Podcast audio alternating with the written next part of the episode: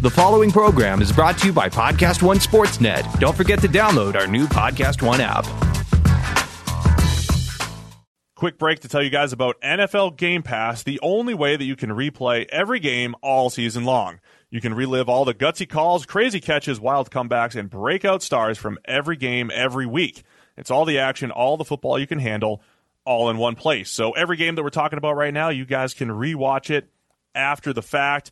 I'm going to be going back, and you guys can too. Go check out Lamar Jackson in week one. Go check out Dak Prescott and what that Cowboys offense actually did. Go check out Kyler Murray and his NFL debut. That's my favorite thing about NFL Game Pass. You can go back and watch at any time. And if you haven't watched a condensed game yet, you have to try it out. It's every play from the game back to back to back, so you can replay an entire NFL game in the fraction of the time it normally takes. It's how I'm able to follow all the MVP candidates, all the breakout stars, and, of course, your waiver wire pickups all season long. To see all the action this season and stay on top of all the big storylines, you need NFL Game Pass. Best of all, you can kick off the 2019 NFL season with a seven-day free trial of NFL Game Pass. Just sign up now at nfl.com slash pro football focus NFL. The PFF NFL podcast is brought to you by Pluto TV, the leading free streaming television service. Watch over 100 TV channels and thousands of movies on demand, all completely free. Pluto TV never asks for a credit card and you don't even have to sign up to watch free. Pluto TV is the easy and completely legal way to watch your favorite TV shows and hit movies for free. What are you waiting for? Never pay again for TV by downloading Pluto TV. You can download Pluto TV for free on all of your favorite devices today, including your phone, Roku, Amazon Fire TV, Apple TV, smart TVs, PlayStation, and anywhere else you stream. Also, a word from our friends at SimpliSafe Home Security. SimpliSafe is ready for anything that gets thrown at it. If a storm takes out your power, SimpliSafe is ready. An intruder cuts your phone line, SimpliSafe is ready. Say they destroy your keypad or siren, SimpliSafe will get you the help you need. Sure, maybe it's overkill, maybe you don't need to be ready for every worst case scenario, but that's what makes SimpliSafe's home security system so great, it is always ready. SimpliSafe could cost an arm and a leg, but it doesn't. Instead, they only charge you what's fair, 24/7 professional security monitoring, and it's just $14.99 a month. There are no contracts and no hidden fees. I recommend SimpliSafe to everyone I know. You've got to check it out. So go to simplisafe.com slash PFF today. That's simplisafe.com slash PFF protect your home and family today. simplisafe.com slash PFF. Now we cue the music.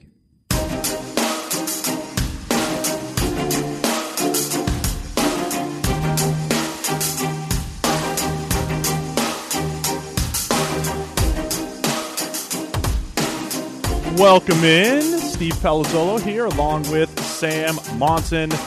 Heading into week three of the NFL, Sam, it is time. How you doing, buddy? Better mood this week? Yeah, much better mood. Got got some significant sleep on when was it Tuesday night, Wednesday night, one of the nights without football. Got some sleep. Dramatically better mood. Just going to be cranky Mondays for you? Uh, well, certainly this week. I sure Let's see what not. next week. is We'll like. see what happens. Uh, so let's get right into the action. We did more of a quick hitting style last week. We got a ton of good feedback on it because we got through every game, tried to give a PFF type of angle on every single game. So let's just get right into the action. Uh, most everyone here is listening to this either Friday or Saturday, so we've got no Thursday night. Nothing to look forward to, even though this is being recorded before the Thursday night game. We assume it was a great game. It was a great game. Enjoyed it. Um, Baker Mayfield, I think, probably came off the bench and saved the Browns. Sure. That's my prediction. See what happens. I was hoping for Baker versus Darnold. I don't think we saw it, No. but we'll see. We're, we're, we're talking about something in the past. But we hope you guys enjoyed Thursday Night Football. Let's get right to the Sunday slate, though. Tennessee Titans at the Jacksonville Jaguars, an important division game, one and one. Titans against the Jags. What are we looking for in this one, Sam? Yeah, uh, I'm curious about the Cam Robinson injury thing. Obviously, PFF has never been a great fan of Cam Robinson. Um, he, you can see immediately looking at his tape that he is a talented player. He can make all the blocks you want. It just doesn't happen that often, and there's an awful lot of bad plays between the good plays. He went out last week. It didn't really hinder them against the Patriots, but his replacement um, did grade terribly. Uh, sub 50 PFF grades across the board basically got beat up pretty badly against Adrian Clayborn. Um, will that come back to haunt them this week? It didn't feel like it hurt hurt them at all last week Yeah. because Bortles was just in the zone. Blake Bortles played great, and I think that's what what I really want to see here is how do the Jags play on offense? Uh, Leonard Fournette not in the game last week, and you know we've been we've been pounding the table for this anti running back type of uh, offense in the NFL these days. Like, don't worry about the running game, don't worry about running back. But he was the fourth overall pick, and a lot of people think that he instilled this toughness and run attitude to the Jags, but they truly are a better offense without him. I mean, at the very minimum, I don't see a drop off between him and the guys behind him. At the TJ minimum. Yeldon and Grant. Yeah, They're- Corey- fine. Corey Grant's caught all six of his targets this year for 56 yards, five of which have gone to for first downs. And here's what I really want to see from the Jags. They were so aggressive last week. It was truly the opposite. I said this on the other podcast. Truly the opposite of what they did in the AFC Championship last year. I want to see if they keep, continue to put the ball in Bortles' hands because he was really good last week. Same old deal. Can he? Can they continue that action on offense? Mm-hmm. Important division game. What do we have? Everybody taking the Jags here over at PFF. Not Green Line though. We're not talking Green Line No. picks. Those are the special picks. You guys got to go check with your PFF Elite subscription. These are our crazy picks, which I appear to be leading at the moment. I heard that's good. I've nailed. So You have two ties in there. Though. either I'm still. Actually, it doesn't matter because only Renner and uh, Gordon picked the Jets on Thursday night. So either way, I'm still going to be leading. Whatever happened yesterday, I'm proud of you. You're just going to be still be leading. Um, be counting every game. well, the point is that I nailed both Thursday night picks so far, which at the moment is the difference between Gotcha. me and other people. All right, next game: San Francisco 49ers at the Kansas City Chiefs. What you got? Sam? Yes. So you remember in training camp, there were videos coming out of Richard Sherman getting absolutely abused by Marquise Goodwin, who is a former sprinter. Yes. Um, Richard Sherman, even at his peak, has never been the fastest cornerback in the league. And he's combated that by being able to get his hands on you and make sure that you never basically get a clean run right past him. But if he misses at the line or he isn't able to get hands on you, he can be run right by. And that's what Goodwin did to him. Tyreek Hill can do that to pretty much anybody in the NFL. He did it to Artie Burns this past week. You know, release off the line that gave him like three yards of separation laterally from Burns and then just ran right past him. Richard Sherman versus Tyreek Hill is a really interesting matchup because Hill can do that to anybody, but Sherman has allowed one catch so far this season. Two games, 99 snaps in coverage, one catch to Stefon Diggs, and that's it. That's all Sherman has given up so far, which honestly is a story that probably needs to be talked about a little bit more. The guy coming off an Achilles injury, how is he going to play? So far, really quite well. and this will be a huge test, whether it's Tyreek, whether it is Watkins, as you say. I mean, it's uh, it's the Kansas City explosive passing attack. I, I'm kind of looking for the same thing. It's all about coverage, right? We've got the lowest graded coverage units per PFF going head to head in this game, Niners and Chiefs. We've made fun of the Chiefs plenty on this on the defensive mm-hmm. side of the ball and said, okay, it's like a Big 12 team. They're not going to play defense. They're going to be an explosive offense. And this is the Niners' chance to you know, get Jimmy Garoppolo into a nice groove and attack Kansas City. I mean, it looks like it'll be another high scoring affair. But yeah, the two lowest coverage units in the entire NFL going head to head. Are we all buying into Kansas City? Yes, it looks like we are. Everybody's got the Chiefs in this one at home against the Niners. Next game, your favorite of the weekend, I know Oakland Raiders at the Miami Dolphins. Yeah, it kind of feels like I just I'm not going to like any Dolphins game at any stage this year, even though they actually have some interesting aspects of them. The thing that I want to see in this game is is Robert Quinn really back to his best? Not his best because his 2012 season was absurd, but he's playing well, like really quite well. He's the 11th best graded edge defender so far. Kolton Miller, the Raiders' questionable first round pick, depending on where you ranked him on your your board. Um, he's, he's been okay so far. He's been reasonably good in pass protection, so at least he's stronger in the right area. Um, but Quinn, like, is, is playing extremely well, and this this becomes a fascinating one on one matchup on the blind side for the Oakland Raiders. I know you love the blind side. I love the blind side. Yes, of course. The blind side flips. But- so Quinn's an interesting thing because of the Dolphins, the big question marks all over the roster. They needed guys like Quinn to be good for them to be good. Now they're sitting at two and zero. I'm looking at the other side. I think Jon Gruden is trolling the media at this it's hard point. to find a top end pass. It's rusher, hard to find a pass rusher. So I'll be watching that Raiders pass rush. Can they get after the quarterback at all? Some numbers behind this. Uh, Arden Key leads the Raiders with four total pressures so far through two games, but his pass rush grade is only 57.8. That's not good. The highest pass rush grade on the team is Bruce Irvin, who has two pressures, a sack and a hit. And again, not every it's not always going to be this linear more pressures equals better grade. It's about style and how you do it and forced fumbles and other wins that don't count. But that's a bad pass rushing unit right now. Well, it's hard to find good pass rushers, Steve. It's very I mean, difficult. Give the man a chance. He's only been there a few months. He hasn't had a chance to find one yet. Our guys have convinced me though that it's not the wrong. It wasn't necessarily the wrong move to move on from Khalil Mack. If you're rebuilding this roster, Just as long as you don't spend the next 12 picks you have trying to find your elite pass rusher, that might make it a bad move. first one where we disagree. You've got the Dolphins. I have the Raiders. You got the Dolphins going to three and zero, huh? Yeah. You're also going to pick against the Raiders every week, I think. Pretty much. Plus, especially going cross country to Miami. I Ah, mean, the cross country move. That's on. true. That's true. A lot of travel down to Miami. exactly. All right, next game, one of the best games of the week, the New Orleans Saints against the Atlanta Falcons. A lot of great stuff in this matchup every single year. Yeah, so New Orleans had the number one ranked offensive line in PFF's offensive line rankings this week. You can find them on ProFootballFocus.com. Mike Renner wrote them up. Atlanta's defensive line, with the exception of Grady Jarrett, is bad. So is this just, do they just get steamrolled by the Saints? Do they just line up, grind them into the ground? Alvin Kamara goes for 150. Like this could be an absolute bloodbath up the middle. Alternatively, a bunch of people need to step up for the Falcons to avoid that happening. Yeah, the Falcons' defense as a whole is kind of what I'm looking at just because of the big injuries with Keanu Neal and especially Deion Jones. And I think we're going to point to this as one of the things to watch throughout the season.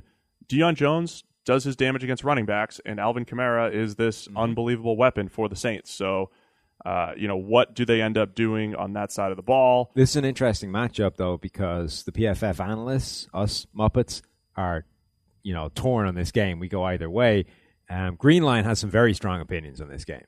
Yeah, not it, it's the I think one of the stronger games of the week might end up becoming the pick of the week. Yeah. We'll see. You guys got to check out the PFF forecast for that, and there's a couple other YouTube videos that will, you know, let let you know what the pick is here. But um, they've got strong opinions on the game. We'll leave it at that on the Saints Falcons game. So it's Duke Riley essentially replacing Deion Jones.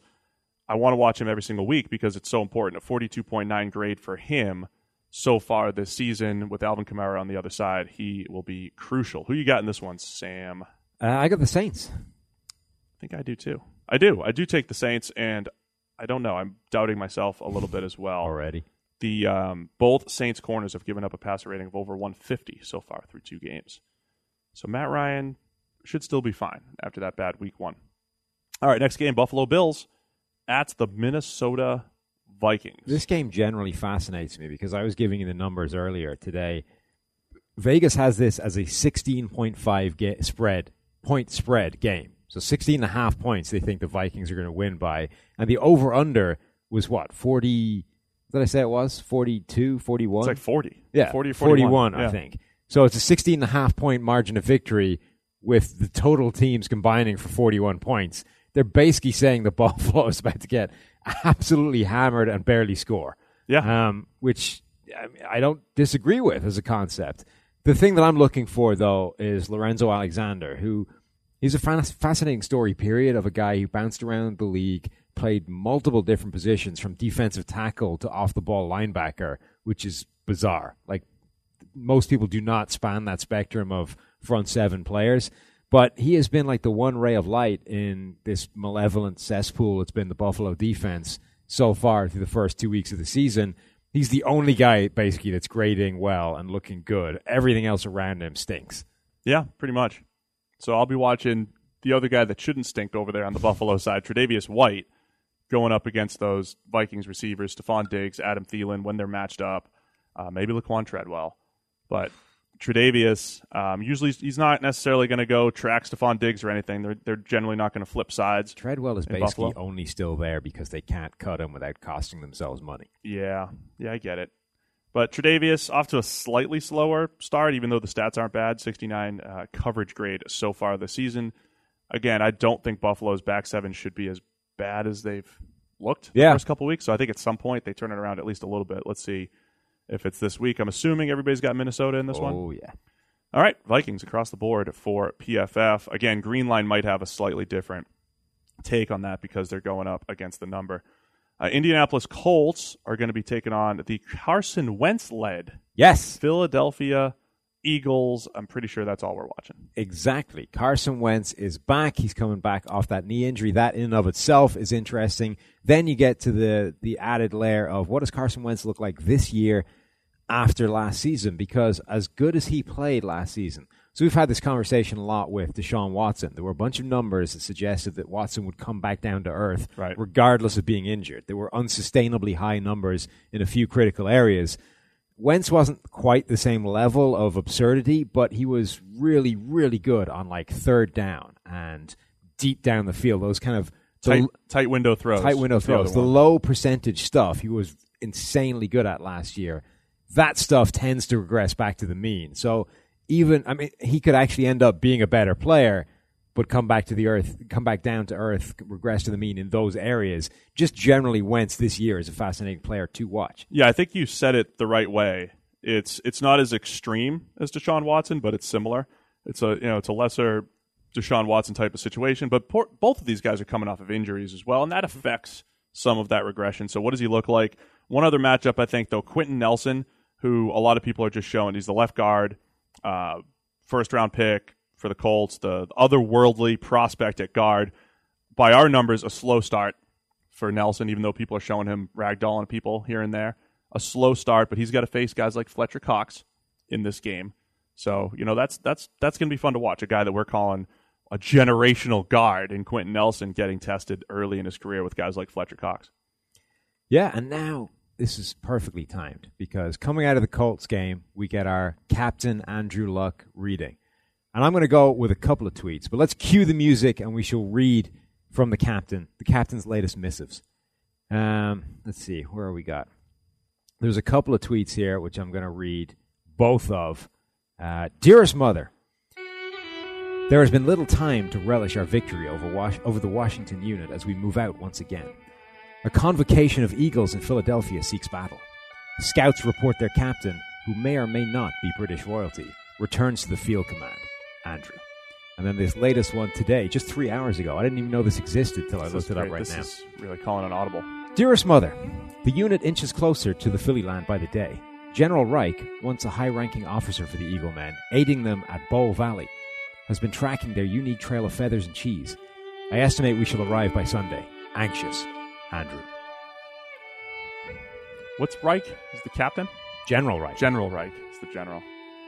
It's pretty good. He looks. He sounds focused again. Hmm. I'm just impressed with his um, demeanor this year. You know his attitude. Yeah. This, by the way, was a tremendous mistake. You got coffee, Yes. and that makes sense, right? I got a carbonated beverage, and that is leading me to want to belch on the microphone. Bad for pot. We did that last week, man. We had that last week. With Yeah. The, with the cokes. Yeah, we didn't learn. Well, I think we. I don't think we like brought it to the attention of the listeners at that point. We just like let rip before the podcast. We're very unprofessional here. Whereas now, now it's a struggle to contain and or dissipate. you have a cough button. I do. I mean, is that is that strictly for coughs or is that for belching as well? Oh no, they call it a cough button by default, but Mm-hmm. you get, there's multiple uses for it. Uh, any sounds that you need to make that you Just- just, want to hide just from hit the listeners, cough button. you Okay. go ahead and do that. Got it. Uh, next game, we got the Green Bay Packers at the Washington Redskins. Sam, what are you looking at, buddy? Well, this is the battle of the two fa- 2005 first round quarterbacks. That's what it is. Which which one is better? Is it This is- Aaron Rodgers or is it Alex Smith? It's like a Cal Utah rematch from the Pac-10. I'm just saying then. one of those guys went number one overall and the other one didn't. Yeah. Did they get the right one? The Niners? No, Don't think they did. they did. It's a fun matchup. Is that all you have? Just that? Pretty much. Rodgers I mean, versus Smith? it's interesting, right? Aaron Rodgers is still hobbled. He's going to be busted up for like the better part of a couple of months, playing hurt on that knee. But honestly, in a weird way, it actually makes him scarier because you force him to play completely within the pocket where he is also devastating. And in doing so, you almost make there's no chance for a defense to actually pass rush him because the ball's coming out in two seconds. Um, Alex Smith, like he is what he is, right? He is this. What is he? Oh my gosh, I forgot the word you used. Pathologically, Pathologically conservative. pathologically conservative Sorry, put me on a spot there. I know. Yeah, I thought you. I thought you could come up with it.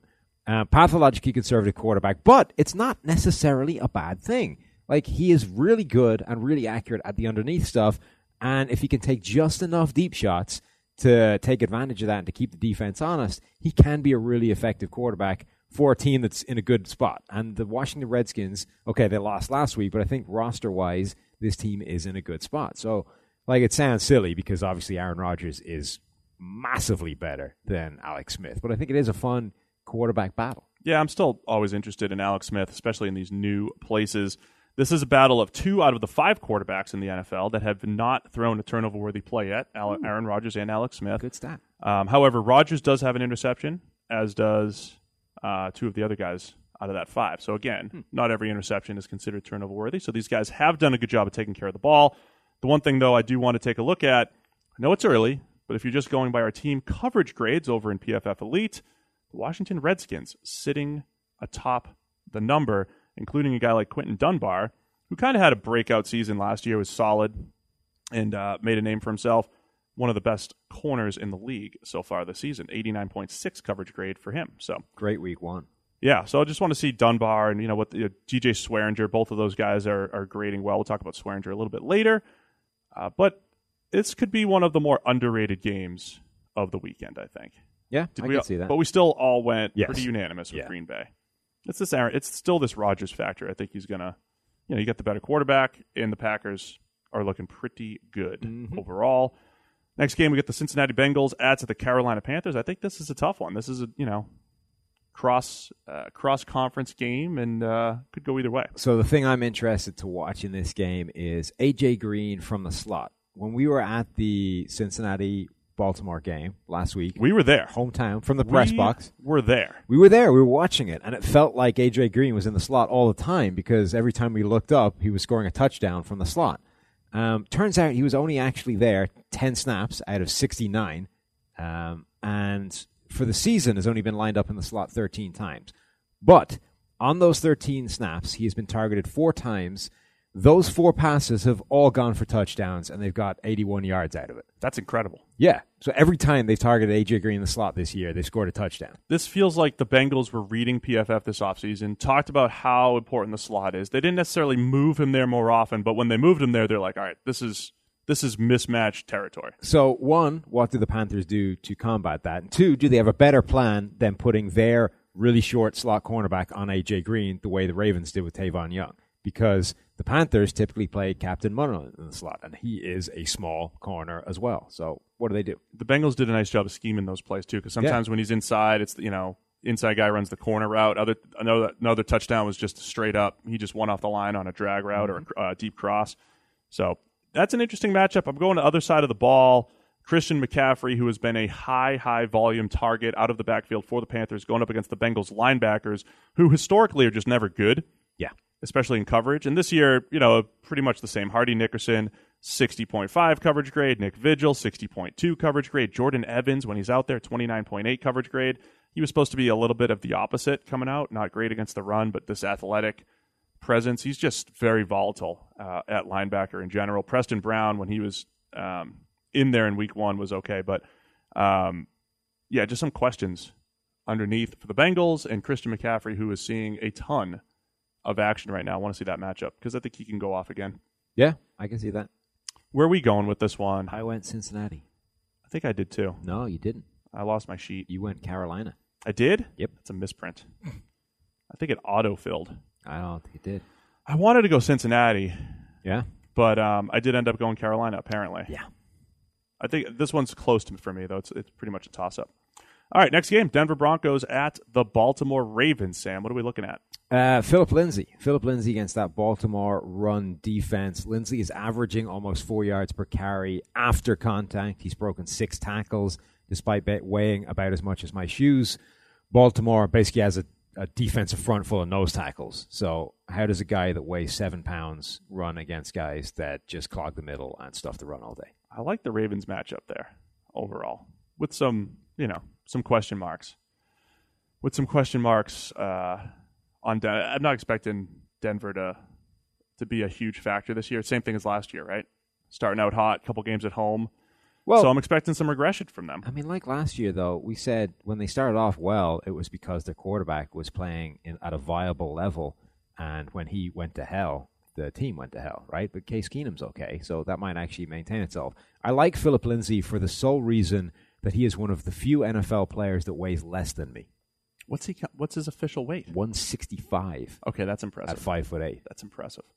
That's not supposed to happen. No. Well, I mean, yeah, there's a much broader spectrum of NFL players that weigh less than you, but there's not There that is, many that yeah. weigh less than me. That's that number's dwindling, by the way.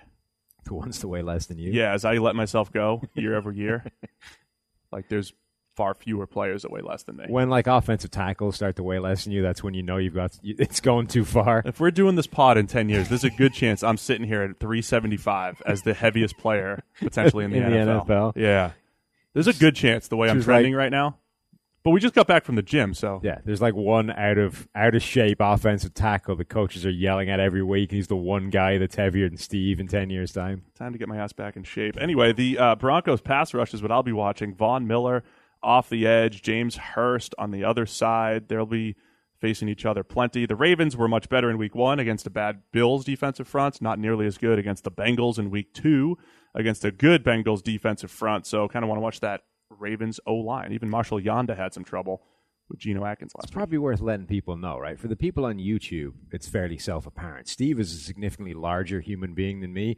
He is allegedly list height, listed height of six foot ten. 6'10. I mean, uh, there may be there's some there's some controversy about that. There's no controversy. May or may not be two inches shorter than that. But anyway, he's a big human being. Tipping the scales around where, Steve?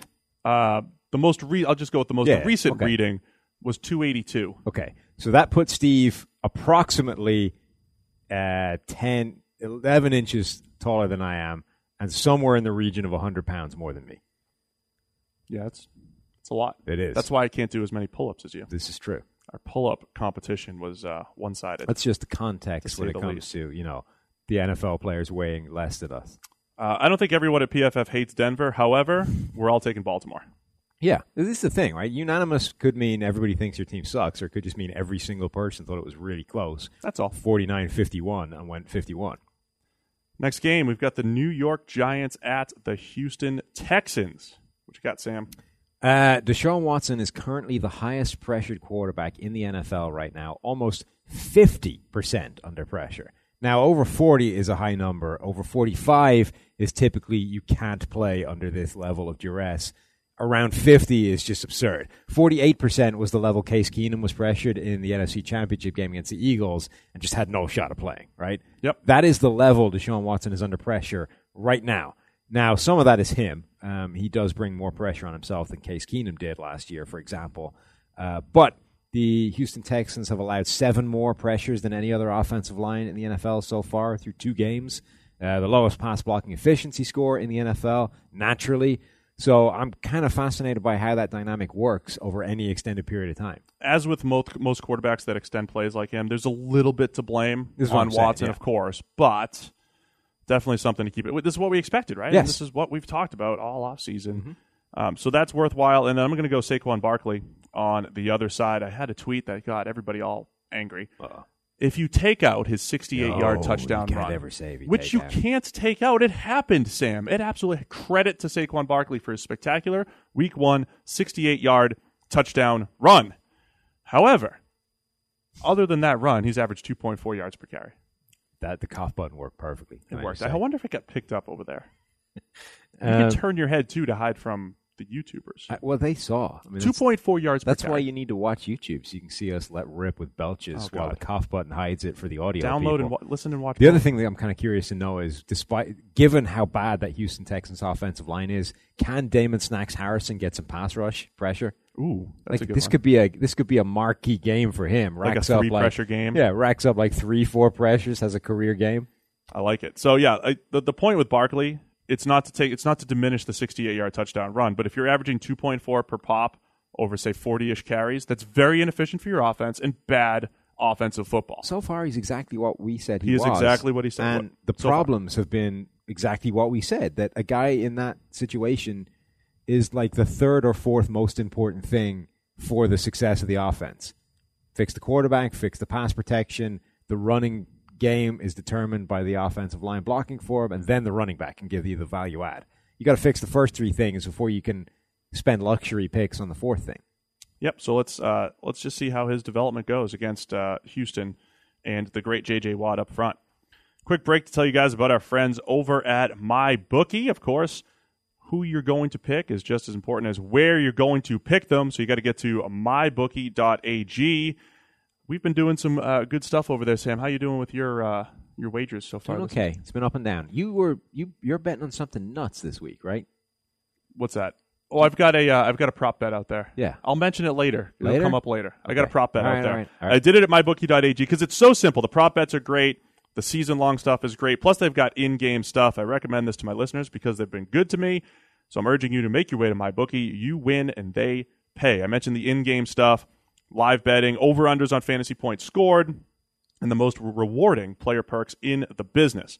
Now, for whatever reason, Sam, they really want people to sign up after 7 p.m. Eastern. I don't know if it's because somebody comes home, have a glass of wine, they think they're gonna you're gonna spend a little bit more money. I'm not sure exactly why, but they want you after 7 p.m. Eastern. But if you do, they're gonna give you an additional $25 free on deposits of over 100 bucks. Well, that sounds like a good deal. That's a good deal. So join now, and MyBookie will match your deposit dollar for dollar when you use the promo code PFF25 to activate it. Visit MyBookie online today. That's M Y B O O K I E.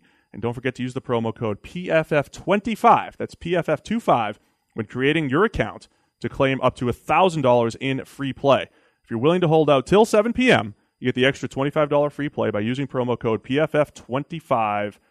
It's all up to you guys. I'd wait till after dinner. Take that extra money. You play, you win, you get paid over at mybookie.ag. A couple more games to get through, Sam. Los Angeles, a battle of Los Angeles, the Chargers and the Rams. Yeah. What are you laughing at? Just the idea that this is a battle of Los Angeles with, you know, the San Diego With the Chargers Chargers and the Rams. St. Louis Rams. Um, anywho, Keenan Allen versus the Rams secondary is what I'm fascinated in. You've got this Talib uh, Peters dynamic. They've allowed 39 yards as a pair combined over two games. That's pretty spectacular. But what's interesting is Keenan Allen plays a lot in the slot. So in theory, you can take him away from Talib and Peters, move him inside where he can really exploit the the weak link on that Rams defense. And the weak link in this instance is Nickell Robey Coleman, who has allowed 37 yards himself over two games. So the weak link of this Rams secondary has allowed 37 yards in two games. Uh, you know, that's pretty good. really good secondary. See, I think it's going to be more about the line, trying to find a way to get, exploit the linebackers. So I know the Rams like to play man coverage and all that stuff, and they'll do their best on Keenan Allen. But if you saw last week's game, the Chargers were just shallow cross after shallow cross That after is shallow like the cross. Rivers to Allen mo is shallow crosses. shallow crosses. But I think that's going to challenge the Rams linebackers, where if there truly is a weakness on the defense, it's eh, everybody who calls himself a linebacker in this defense, whether that means the outside backers rushing or the inside backers playing in coverage. So I do think that is potentially a matchup to watch. I know you've got some other matchup in this one you want to talk about later, perhaps. Anytime the Rams are involved. Mm-hmm. Um, real quick, other side of the ball, you know, Chargers there, pass coverage, a step back a little bit. Back in back in week one, they played the Chiefs. Last week, they played Josh Allen. We don't really. That's the two extremes Yeah. of the NFL right now. So I do think this is a game that will test them out. You know, the Sean McVay, his pass offense going against that Chargers pass defense, I think will be a pretty fun matchup. Yeah. Do we both have the Rams? Are we all buying in the Rams? Wow. Everybody's got the Rams. Yeah. Well, it's a home game, so Well, yes, of course. you got to go with the home team if yeah, it's I mean, close. that kind of uh, travel distance, it's a rough. Just saying, the Chargers, it's going to be a tough week for them. So we're all taking the Rams in that one. Uh, Chicago Bears at the Arizona Cardinals. The the are who you are, who they who we think they are. They are who we think they were. We are who they think they are. Wow, you wrote Game. you wrote that right off the tracks. Rest in peace, Denny Green. Yeah. Sorry. Um, the thing to watch for me is will the Arizona Cardinals make it past the 50 yard line this week? They almost didn't last week. Legitimately, it took them until the last couple of plays of the game to make it across the 50 yard line. I mean, that's amazing. Yeah, that was bad. Like it's one thing getting shut out of a game, but most people get shut out. They spend some time in the opposing territory. It just doesn't, you know, they can't manage to punch it in or they shank a field goal or whatever. The Cardinals take they almost didn't cross the fifty yard line in the game. So yeah, will they manage to do that against what is looking like a really good Chicago uh, Chicago defense? Khalil Mack has twelve total pressures in two weeks. Um, I know it's hard to find a top level pass That's hard. rusher. And that's why the Bears went out and traded two first round picks to get him and paid him a boat ton of money. If you can't find So- one, you got to go get one. Exactly. So they found one. It was hard, but they did it. Um, that whole defensive front is grading extremely well. Arizona has the lowest ranked offensive line in the NFL through two weeks, according to our latest offensive line rankings. Lowest? The lowest. Khalil Mack against the lowest? Khalil Mack against the lowest ranked offensive line in the game. Yeah, that could be tough. Uh, I, I, need to see uh, Mitchell Trubisky or Mitch. I'm telling you, go back to Mitch. He'll look much cleaner in the pocket. Can Mitch throw to his left? Oh, definitely. Yeah? Mitch, Mitchell's got no shot. Right. Uh, Mitch Trubisky right now, currently number 29 out of 33 qualifiers in passing grade, out of the top 33 qualifiers that I saw. I'm pretty sure it's 33. Uh, not the type of year two that I expected. I'm not ready to completely write him off or anything like that, but I'm getting some rookie year Jared Goff type of vibes. Where there's, Yeah. you know, there's a couple good things, but there's just some bad, bad football in there that's concerning. It's weird because the, this so a lot of quarterbacks now when they if they're amazingly good they get it immediately. There's not this kind of development time. They just it clicks. They're immediately awesome. And that kind of so patrick mahomes right? Okay he sat for a year but russell wilson whatever. There's a bunch of guys that come in and from day one you can see this guy is the the real thing. He's amazing. And it kind of adju- it makes you expect everybody does that right? That's how quarterbacks are now. They, you either see it from day one or you don't see it at all. Right. but there is still this path to development for guys like Jared Goff. Terrible year one. Okay, bad situation.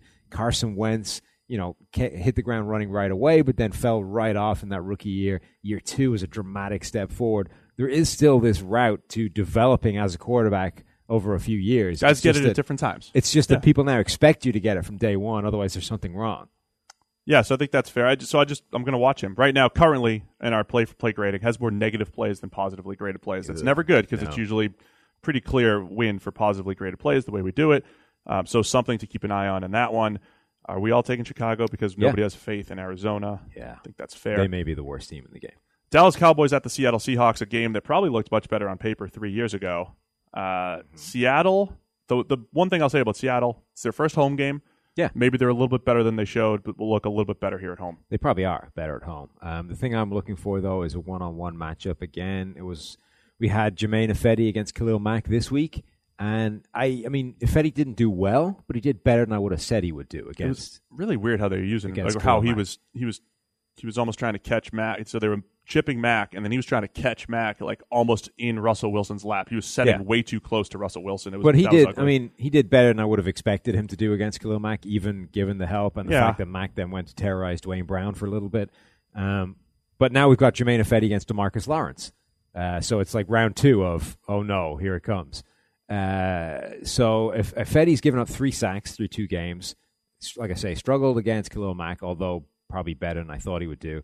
DeMarcus Lawrence though is still on a tear, he's not gone back in the he's not gone back to the sort of average player. He is still on this defensive player of the year caliber run that he had a year ago. Um, Twelve total pressures through two games. That's pretty good. pretty good. Um, that's it's the same as Khalil Mack, right? So yeah, he's on fire. He goes up against Germain Ifedi, who is essentially still a liability at right tackle. How's that going to go? Yeah, that's a tough matchup. I would say. Yeah. tough matchup for Fetty once again. Uh, you can't hide right tackles in the NFL today, Sam. That's the thing. Um, I want to see Seattle's pass rush on the other side because they've got the second lowest grade, behind only the Raiders. So their pass rush, again, something that made Seattle great. Coverage on the back end, Legion of Boom, but also just a bunch of guys who could get after the quarterback. Currently, right now, their top graded pass rusher, Tom Johnson. Who's at the Vikings? Right. Yeah, He's not there anymore. that's not great. Uh, Frank Clark's number two. Frank Clark does have seven pressures, two sacks, and five hurries. He was the only guy that looked like anything against the Bears. Yeah, that's it. So after just from a pure pressure standpoint, Frank Clark has seven, and then Quinton Jefferson and Dion Jordan are tied for second with two apiece. Yeah. So the Seattle pass rush needs to get going. Chances are they'll be better again at home, the crowd, the twelfth man if they have any energy after the start. But uh, that's going to be something to keep an eye on. Where are we going? This could be every uh, Seattle, here. both of us. A lot of Seattle. Yeah, I got Everyone this- except Neil. I got the Seattle coming at home, coming home and looking better. All right, off to Sunday night football. New England Patriots at the Detroit Lions. So it's a big question mark because he's still on the injury report after getting cut for this hamstring injury. But Josh Gordon, I want to see him play. So that the only thing I'm interested in this game is if Josh Gordon plays. If he's not playing, I'm just not watching. I refuse. The Okay. end. So I want to watch the Lions defense against Tom Brady. You've got Matt Patricia, who supposedly knows Brady inside and out. We've seen this story before, former defensive coordinators against Brady or whatever. Yeah. But to me, it's still this fascinating matchup. Like, if Brady ever had to go up against Belichick, how would Belichick game plan against Brady, right? When you have Patricia, I mean, it's like the closest thing to it, I Is think. I think. Closest thing to it, maybe. Um, so I just want to see this whole thing. The Lions defense has been bad, bottom five in our grades, defensively, coverage, all that stuff. That's why my prop bet was over 391 yards for Brady. There you go. Brady in a dome against the Lions defense, coming off a loss, That's a lot of yards. potentially with like an 87 yard touchdown to Josh Gordon mixed That in there, would help, right? yes. That's what um Gronk only had a couple catches last week. There's like all these things pointing to let's get back to Gronk. Let's bounce back from last week. Let's uh, we're in a dome. Let's tear it up. versus those Lions linebackers could definitely get you halfway there. Yeah, so that's uh, that's what I'm looking at. I'm just fascinated by this whole. If somebody who knows a quarterback inside and out, how do they attack things? Okay. So, Yeah. uh, we're all taking New England. I'm still not one. watching if Josh Gordon's not playing. Okay, well, uh, we'll let you know once the uh, inactives Unless are it's a. Sky game, in which case I'm going to have to. Yeah, that's your job. Yeah. But it's Sunday night football, so it won't that. be. Oh, there you go. So you're Perfect. good. Uh, Monday night football, which uh, coming into the season, it was like, oh, that's an interesting matchup, and now all of a sudden it's like the Pittsburgh Steelers against Fitzmagic. It's what a fascinating we need that storyline. Fitz magic music. Our top Whoa, graded whoa, whoa, quarterback. Fitzmagic. Yeah, top graded quarterback through two games. Not just the top graded quarterback this season, top graded quarterback we've ever seen through two games by a distance. Like he's miles ahead of anybody else. Nine big time throws over two games. That's like three more, I think, than anybody else. What if I told you? So before the season, I'd be like, oh, we've got the top graded quarterback against the number 28 graded quarterback. Yeah. It's the Steelers and the Bucks, Which and Jameis Winston's out for three games. Yeah, which one's which? Yeah, of course. Well, Big Ben's ranked to number one, and Fitz is number 28, right? Yeah. Flip him. Nope. Big Ben. It's insane. at number But the thing is, right? So we've been obviously we're expecting this Fitzpatrick roller coaster to nosedive into a cliff at some point, and you get old Ryan Fitzpatrick. But the Pittsburgh secondary is not good. Like Mahomes just carved them to pieces. They couldn't do anything against him. Um, like this is a decent game for that train to keep rolling, right? Yes. Yeah, he's supposed to nose down. I was wrong. I was completely wrong on calling the regression for, Fitz, for Fitzpatrick. We all know it's coming at some point. It just hasn't yet. But But, this is a to- good game for it to keep going. It is interesting listening to our guy Zach Robinson as we talk at the office. Though we did a little YouTube video talking about Fitz a little bit, and he's just saying how comfortable he is, and he's got no, you know no look passes, and he's just ripping passes left and right that he's just confident in. I mean, there's something to it when you have those receivers, and that's why I want to see the Bucks receivers against the Steelers secondary because they should absolutely light them up again. It's like what I was saying that for some reason you can go on a season long run of outlier play, like Brett Favre in 09. It is possible. This could be crazy. This is yeah. This could be going. crazy. So that's it. That's all the games. Bucks wide receivers versus cornerbacks, but we're both still taking Pittsburgh. The only person taking Tampa Bay is Zach. No, no, no. people. There's a couple. Sorry, I can't read. Zach Gordon, Zach, Jeff, and Gordon. Jeff Ratcliffe. Oh, so pretty good. All right, we've got a couple segments we started last week. Uh, looking forward to this weekend. Who's going to be our Dalton coaster of the week? Again, the guy that either is too high or too low. So I think all the people so far we've done have been too high, and we expect them to come back down to earth. I'm going the other way. Big Ben, the 28th ranked quarterback, apparently, according to our PFF grade, so I've just learned, um, has been terrible through the first two games. He's coming back against Tampa Bay. Tampa Bay secondary is still not great. Big Ben is going to come back. Pittsburgh is chaos at the moment. Antonio Brown disciplined for sitting out practice. Apparently irate that they're not like heaving That's when deep. the Steelers are at their best. He, exactly. This is what They're I'm saying. best. We're gonna. They're in. They're in the foxhole right now. Backs Yeah. against the wall. It's crisis time. This is when they come out. Big Ben Antonio Brown, like 200 yards. It's it's gonna be a big Big Ben day. I'm going to go DJ Swearinger for my guy that's going to come back down to earth, one of our top graded safeties, going up against Aaron Rodgers. He's going to have him uh, on a string, play action, moving left Here's and right. the thing, though. Swearinger's actually kind of good now. I know. I still don't believe in him. I'm still like You're just- I'm like you with freshman Yeah. players, where you just can't believe that they can get better yeah, and yeah. become good. You're just me with ruined by that one year where Swearinger seemed to be at the heart of every single coverage bust in the Texans defense. Yeah, well, that's what I'm going with. Okay. Swearinger's coming back down to earth. Biggest mismatch of the year, Sam? Of the week, I'm sorry. Aaron Donald against the what passes for the Los Angeles Chargers offense. Do we just tape this segment once and we're just going to run it every week? We could do, but I think this one particular because the Arizona Cardinals are the 32nd and lowest ranked offensive line in the NFL right now. The Los Angeles Chargers are the 31st and therefore second worst offensive line in the league right now. I mean, the Chargers can never somehow string an offensive line together. Mike Renner, his line with the Chargers is that offensive line was built on an Indian burial ground. The more people that go down, the more I'm inclined to believe that. Aaron Donald versus substandard offensive lineman is just it's it's a nightmare. It's ugly. Uh, I'm going to go with the one I mentioned earlier: Patriots passing offense against the Lions' pass defense, especially Darius Slay. That's key. Concussion protocol.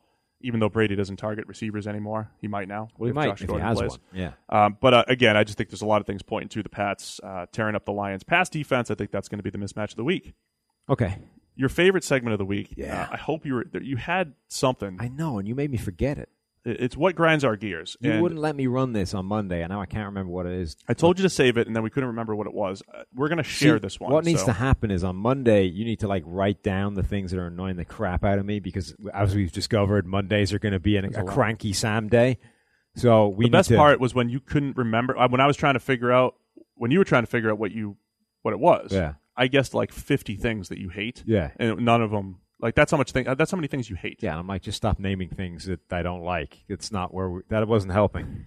Um, but yeah, we need to tap into cranky Mondays because that's going to be what's feeding what grinds my gears this That's week. fair. So yeah, we're we're both um, we're both going to share this one, and actually both it surfaced during that Thursday night game, Baltimore against Cincinnati, um, in the press box. The underthrown deep ball being bailed out by a defensive pass interference penalty is ridiculous. It's Grinds a terrible rule. Um, we are rewarding crappy offensive play. Hate it. And Joe Flacco has been the biggest beneficiary of this over the past decade in in the entire league. I like I can't remember the last deep throw he had that was not underthrown. Torrey Smith made an entire career out of like trying to come back through the defensive back for the ten yard underthrown pass that Joe Flacco sent his way, just like throwing your arms out and then flag comes in. And the counter you get to, from from everybody at this is, well, just turn around, find the ball. Like don't play bad defense and it won't be a penalty. The first thing is it's not necessarily bad defense, right? A lot of teams are coached not necessarily to find the ball. We use this as this universal truth that you get in position, then turn your head around, find the football. Some teams are coached not to do that. You are coached to play the receiver, which is don't you can if you turn looking for the ball, you inherently lose track of where the receiver is. It's a difficult thing to to juggle and to maintain, right? So some defensive back coaches teach their guy keep playing the receiver and when he goes up for the ball, you play your hand through his hands. That's how you break it up. You don't need to find it yourself. You just need to prevent him catching it. So it's not necessarily bad technique or bad defense or anything like that. The other thing is if the ball is so absurdly out of whack with where it should be, you simply should not have to like jump out of the guy's way because he's trying to adjust back through where you are. The you know when you talk about you're entitled to the space you're in, right? Yeah. I should be allowed to keep running in a straight line down the field. I shouldn't have to jump out of your way. I shouldn't have because, to worry because your quarterback yeah, underthrew just you by because the yards. quarterback Yeah. underthrew you ten yards. I shouldn't have to j- leap out of your way when you're trying to come back for the ball. It grinds my gears too, Sam. Good. We're sharing it this week. It's, It's the a worst. ridiculous thing. There's nothing I hate doing it. worse than putting into our PFF analysis tab a negative grade and then for 40 yards, Yeah. for 30 yards. so I think I'm def- defensive pass. I'm not even one of these people necessarily thinks that defensive pass interference should not be a spot foul, but it should be thrown out of the window if the if the pass is underthrown by like five ten yards. Yeah, you, sh- you just shouldn't call it, and the it's perfectly acceptable, I think, to put that on the officials. There's plenty of other judgment calls that are folded into all this stuff. That pass anyway. was too bad. Yeah, that like We're it's, the, it's like uncatchable, right? If, if it's an uncatchable throw out of the back of the end zone, it's not defensive pass interference. If it's uncatchable because it's if it's just five ten yards underthrown, it should not be defensive pass interference because the pass is so absurdly bad that it doesn't deserve to be rewarded by a penalty. So I could see it. They throw the flag, they huddle, Yeah. they No. pick it up, and then wave it back at Joe. Sorry, Joe. Five yards underthrown. Terrible pass, Not Joe. getting it. Sorry, Yep, not doing it. we fixed it. Fixed. Grinds our gears.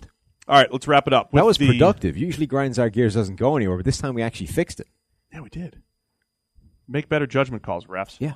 Marquee matchup of the week, Sam. What are we looking at? Marshon Lattimore versus Julio Jones. Every time, every year. 2.1, year two, first Yes. game. Yeah, yeah, 2.1. Yeah. I like it. Twice a year. Yes. Um, it was fun, rookie year. And Marshon Lattimore was so good that um, we actually got to see them uh, track Julio Jones. He went one on one. They were going with him the whole way. Um, he had 14 targets, nine catches, 213 yards, no touchdowns, one interception, two pass breakups for an overall passer rating of 77.9. Julio, whilst in Marshon Lattimore's coverage. I like it. It's going to be marquee twice a year. Um, I want to debate between a couple marquee matchups because I mentioned Aaron Rodgers versus Washington's pass coverage, number one in the NFL so far, and then the one that you mentioned too, uh, with the Chargers, Keenan Allen going against Aqib Talib and Marcus Peters. It can't just be all shallow crosses for Keenan Allen. So I want to see Allen one on one with Talib and Peters because he's going to have to win at some point, even if they put him in the slot and it's Robey Coleman. So Okay. a lot to like in that game from a pass game standpoint. That'll do it. We're quick, done. Quick and efficient again. We hope everybody enjoys your week three NFL action. Of course, don't forget to pr- get to profootballfocus.com. Get your PFF Elite package. That's where you can find premium stats and our exclusive PFF Green Line picks. All right, guys. Everybody enjoy the week, and we'll have we'll talk to you guys Monday with our week three review.